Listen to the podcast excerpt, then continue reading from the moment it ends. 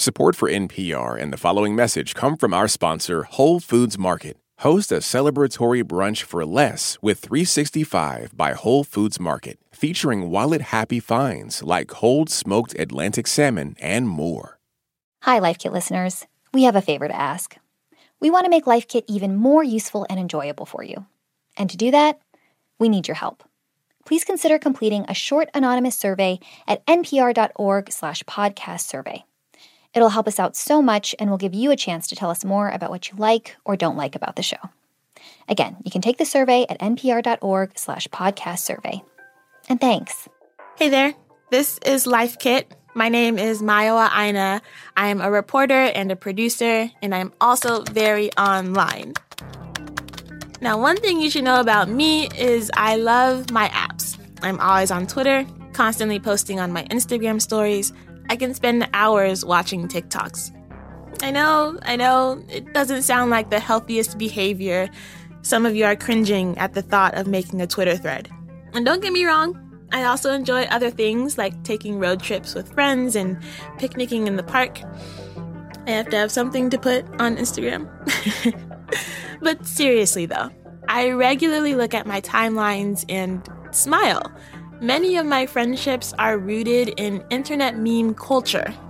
That's not to say that it's all roses and daisies on my corner of the internet. I distinctly remember when the practice of sharing videos of police brutality and murder became normalized, increasing the chances that I would randomly see a human gunned down at some point in the day.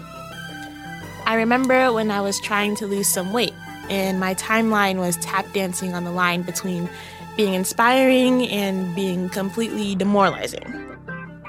There are a million and one ways to experience what we know as the internet. Finding and creating that balance has been an ongoing project for me, and one that I'd like to explore with all of you. What I want to know is if I'm going to be on the internet, how can I get more of those good feelings and less of the just toxic, hellish, yeet me off this planet feelings. That's what we're looking into on this episode of Life Kit on how to have a healthier relationship with social media. Whether you want to break up, I just was like, I'm out. There's no good reason to be here. Or you want to make it work. My phone is often the first thing I look at in the morning and the last thing I look at before I go to bed. We'll be discussing how to DTR, or define the relationship, and some concrete ways to navigate the very real presence of social media in our lives. This message comes from NPR sponsor Progressive. What if comparing car insurance rates was as easy as putting on your favorite podcast? With Progressive, it is. Just visit their website to get a quote with all the coverages you want. You'll see Progressive's direct rate, and their tool will provide options from other companies so you can compare. Then just choose the rate and coverage you like. Quote today at progressive.com. Progressive Casualty Insurance Company and Affiliates. Comparison rates not available in all states or situations. Prices vary based on how you buy. Support for NPR and the following message come from our sponsor, Whole Foods Market. Host a celebratory brunch for less with 365 by Whole Foods Market, featuring wallet happy finds like cold smoked Atlantic salmon, mini quiches, organic everything bagels, and more. Plus, visit the floral department and jazz up your table with a beautiful bouquet of big, bright, sourced for good flowers. When the brunch has to be perfect and delicious, go to your local Whole Foods Market. I think it's worth asking in this relationship whether it should always fall upon us to be like, okay, I just got to pull it together and just stop doom scrolling or whatever scrolling. It's up to me when the companies themselves could make certain kinds of choices that would make it a little bit easier for us. That's Shaka McGlotten. Shaka is an anthropologist and professor of media studies at Purchase College, and they've been studying different forms of digital intimacy since 1999. For those of us old enough to remember the days of LiveJournal, Ask Jeeves, and Napster, when Amazon just started selling more than books and AOL chat rooms ruled the day, it's an understatement to say that so much has changed about the internet since then, including the ways that we interact with it and are influenced by it. Which brings us to our first takeaway It comes from Shaka, and they say we need to remember that social media these days is addicting. It's designed to be. When I open up whatever social media platforms, is this an enthusiastic confirmation of consent? Right? Is am I enthusiastically consenting or has a kind of habit been inculcated in me through a variety of means, like through design uh, in particular, through forms of social pressure and so on, to be on that app? The apps are not designed to be healthy. They're talking about all the little things that have been designed and implemented over time to increase the amount of time we spend on the internet. Features like pull to refresh, endless scroll, autoplay, notifications, the very algorithms these platforms are based on, which show you more of what it thinks you like and less of what it thinks you don't. Tristan Harris, a former design ethicist at Google and now a tech critic, points to these features and others as examples of ways that companies jockey for our attention and suck us in. Harris's Center for Humane Technology has a list of tips of their own for how to rid ourselves of social media. We'll link to that in our episode page. Harris argues these companies are a legitimate threat, not just to our personal well being, but our democracy and society as a whole. That's a debate for another podcast. In the meantime, this war for our attention often runs up against the benefits these platforms provide. They host our plant parent groups and support political movements. Shaka recognizes this tension in their work. And I recall a couple of years ago, I was poo pooing Instagram, and this woman, young black woman, said to me, You know, look, I didn't know about Black Joy before Instagram. I didn't know that concept. And it was like a revelation to her when there was, you know, an influencer who was using this concept in ways that resonated with her. It saved her life you know, my relationship with social media platforms was always very different than hers. That opportunity for connection was the allure for so many people from the jump. Think back to your MySpace page and your top eight, or a much simpler time on Facebook when it was just a place where everyone could add their pictures to the same photo album and it helped us remember each other's birthdays. Back then, we were connecting in new and interesting ways ways that we've gotten accustomed to. It's in my pocket at all times. My phone is often the first thing I look at in the morning and the last thing I look at before I go to bed. And so when I was growing up, online connection was a kind of discrete activity, whereas now, connection really is my norm. That's Chris Stedman. He's the author of IRL, a book about finding meaning in our digital lives. Chris says the way that we talk about the internet hasn't caught up with the way we actually engage with it. We've told ourselves that life online is less real than life offline. It doesn't really count in the same way. And, you know, so what that means is if we see something in our own habits online that makes us uncomfortable, we can just kind of wave it off. Like, oh, that doesn't really count in the same way. Yes, we understand that Twitter has real life consequences. And we can recognize that Facebook has a real impact on the way people form thoughts and opinions. But maybe there's an underlying assumption, something built into the infrastructure of these platforms, that makes them feel less real. That makes us fret and hand wring over the amount of time we spend on them because we perceive our time on them as trivial. That brings us to our second takeaway if we're going to have a healthier relationship with social media, we've got to stop thinking of it as a mindless activity and start thinking of it as a meaningful one with the potential to reveal certain truths about ourselves. Whatever we think of it, whether we think it's as real, less real, more real, that we strive to sort of take it as seriously as other parts of our lives. Part of this shift in mindset is paying attention to what we do on the internet when we shrug off negative interactions or jump on the outrage train going 100 miles per hour, pay attention to those behaviors. If I snap at someone on Twitter, someone who's, you know, said something sort of irritating to me and I, I say something really cutting back, if I just sort of tell myself, like, that doesn't really count, it's not the same as a real interaction. Like, I would never say that to someone offline, but, you know, it, it can be a way to kind of shield yourself from seeing yourself Who are you when you're online? Have you taken a look at your timeline recently, scrolled through your own profile, look at your tweets and posts? What are you putting out into the world, and do you like what you see? One thing that I have tried to practice and that I think can really, really help is just slowing things down a little bit and trying to actually pay attention to what you're doing and ask yourself regularly questions about what needs am I actually trying to meet right now? The beauty of the internet is that there's room for all sorts of interactions, good and bad. Chris categorizes those interactions into shallow play and deep play.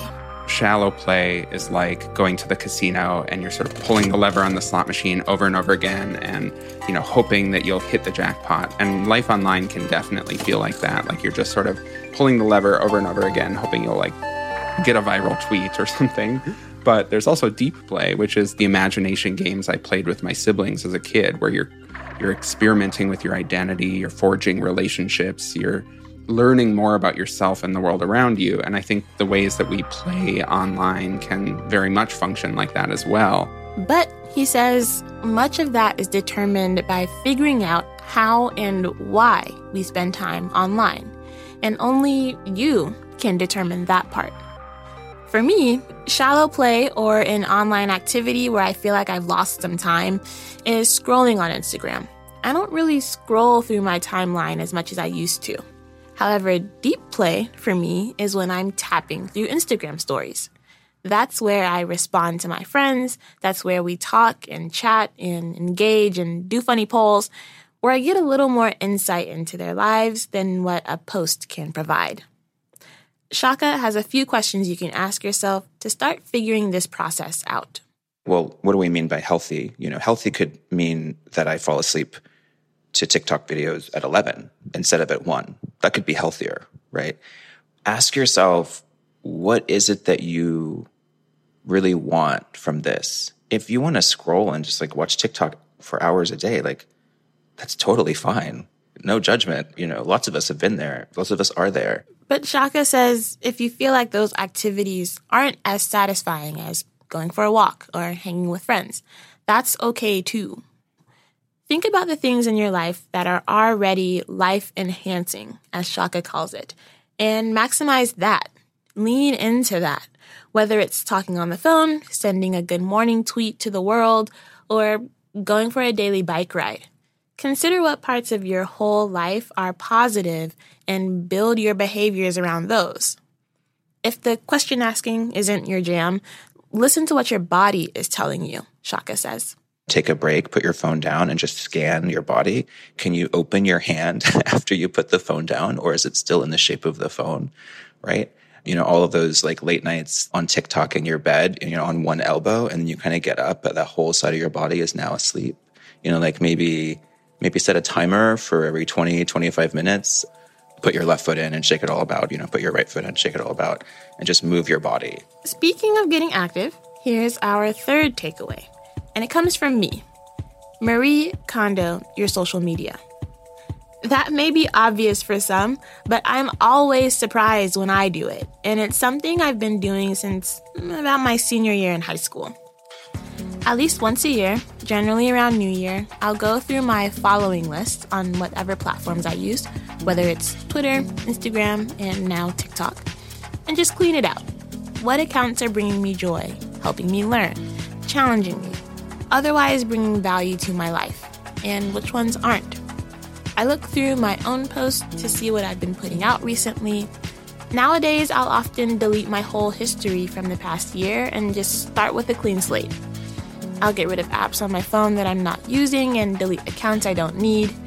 If I'm going to be spending a lot of time on the internet, it's important to me to spruce up my digital space the same way I would any part of my home. For Shaka, it was important to create some intentional guidelines and implement obstacles for their social media behavior. I keep Instagram, but I didn't need Facebook. Like, I don't want the Twitter app on my phone because I doom scroll. So, what I do is I force myself to log in through a browser on my phone. Even if it's just like two or three clicks, it's like an extra barrier but it's enough to kind of keep me from being on Twitter, you know, every minute. Oh, and turn off your notifications. Even for someone like me who is very online, I don't need any extra help getting there. You don't need a ping, you don't need a banner. Turning them off will help you. You're not missing out on anything. Shaka has been on this journey for some time. Remember, they've been studying the internet since 1999. They say they'll usually download whatever is the latest app just to see what it's like, but they don't prioritize those apps in their lives. They've actually culled some of their accounts. So you deleted Facebook and it's like never looked back? Oh, yeah. I mean, the number of times I've thought about missing Facebook in since 20 whatever year that was uh, are zero. It's zero. I think that's for a lot of people that's like, how? What? I had the same idea too, right? It's like, well, I need to be connected to my friends and I need to be connected. There's like networking stuff. But this idea, this sort of demand that I attend to the garden of my however many 1500 friends on Facebook, at a certain point, it just didn't make any sense. And it was also in 2016, the election. And I just saw how toxic the discourse, even amongst former college friends. And I just was like, I'm out. There's no good reason to be here. Mm-hmm, mm-hmm. And nothing happened. Nothing happened. there are variations in this behavior too. For Shaka, leaving certain platforms behind entirely is what they needed. For Chris, it's about creating a balance. This brings us to our fourth takeaway opt out. Take a break, even if it's just for a little while. So I took a three month social media break and at first it was oh my gosh it was torturous. I mean i was like truly going through withdrawal. My friends pointed out that i was like texting them in like tweet format. And um, i mean it was really really difficult. But then once i kind of got through the withdrawal then it was like glorious. I felt so at ease I was less stressed, and it would seem to confirm some of this doom and gloom about social media. Now, remember, Chris is our social media evangelist. His book is about finding meaning and belonging online. He says in the months leading up to finishing his book, he really needed to focus on writing. But during his glorious detox, he found that it wasn't necessarily the absence of social media that felt great, it was just the absence. Like any vacation or retreat where you can get away from it all, time away from social media can just silence the world. So, of course, you're less anxious because you're not confronted by other people's realities, you're not confronted by the problems in the world. But for me, part of what it means to meaningfully show up in the world today, the world as it exists right now, is to be online. And that, again, might not be the case for everyone, but for me, it is. And so, what I try to do now is to make a habit of disconnecting so that I can get perspective. And being online might not be for you, especially people who have high visibility online or who suffer from harassment or just plain ugliness. The internet is often not fun. But you could also go back to the old internet adage like, do not feed the trolls. Like, no matter what, do not feed the trolls. And I think if it's doing you harm, you should just opt out you're not going to be on your deathbed, A, thinking, oh, I wish I had been on Facebook more. And B, that I'm so glad that I won that argument that one time with my uncle who was talking about like whatever human dog hybrids on the coasts of Massachusetts. You know, like that's not maybe the best use of your effort. Which brings us to our fifth and final takeaway, which isn't really a takeaway per se, but another one of those pieces of context that's helpful for us to understand when thinking about our relationship to the internet at large. So much of it is out of our control. What is a win for the platforms is that you spend more time online. It doesn't really matter if you're having a good time online as long as you're online. I can change my relationship to the internet. I can become more mindful about what I'm doing online, how I'm spending my time, what needs I'm trying to meet, and that can really have a positive impact on my life, and it has. But until the platforms themselves are forced to transform their models, you're going to be swimming upstream. We're starting to see some of that now. If you dig a little bit, you'll find different features on various platforms that let you block, mute, hide, unfollow, all that good stuff. TikTok has a very direct and maybe counterintuitive way of encouraging a healthier relationship, Whereas other apps are trying to figure out how to keep you on, TikTok tells you to get off. Hold on, you've been scrolling for way too long now. Maybe you should. That TikTok reminder is like, like at once very embarrassing and also very like, thank you TikTok for like letting me know, hey, you've been on this thing for uh, quite a while. do you want to do something yeah. else? exactly, exactly. Go outside, be in nature. Do you stop or do you keep going? I always stop. Do you? I don't know what it is. I, I do. blow right past it. I'm like, thanks TikTok, but like, leave me alone. so, what does all of this mean? What parts can we control, and how do we get to a place where we're mostly content and have a healthy relationship with social media? Well, Chris says it's an ongoing process. You can't cross a couple things off a to do list and then you'll have a healthier relationship with social media. I think it's a regular practice of constantly checking in with yourself and recalibrating as both the landscape online changes, you as a person and your own needs and the circumstances of your life change as well. So, friends, we've been through a lot on this episode in exploring how to have a healthier relationship with social media. We've learned a few things. Let's review. Number one, remember that social media is designed to be addicting. So get mindful. Just take a second and take stock of where you are in the relationship. Is it generally happy, toxic? Should things change or stay the same? Think about what you're putting out as well as what you're getting back. Number two, take your relationship with social media seriously. It's not just a mindless activity, but something that can reveal a lot about ourselves and our behaviors. So define what a healthy relationship means to you. Like any relationship, whether it's with another person, with your body, with your job, your relationship to social media is your own. There is no one size fits all. And feeling better about it takes consideration and reflection. Number three, Marie Kondo your social media. Be an active user. Regularly go through the accounts you're following and clean house. Turn off your notifications, create obstacles for yourself by getting rid of the apps and using the browsers, be an active participant in your relationship. And number four, take a social media vacation, even if it's just for a little while. Get some perspective, take some time away to disconnect and be alone, be bored, gather your own thoughts and opinions. You can even plan to do this regularly if that helps. Hi, Life Kit listeners. We have a favor to ask. We want to make Life Kit even more useful and enjoyable for you. And to do that, we need your help please consider completing a short anonymous survey at npr.org slash podcast survey.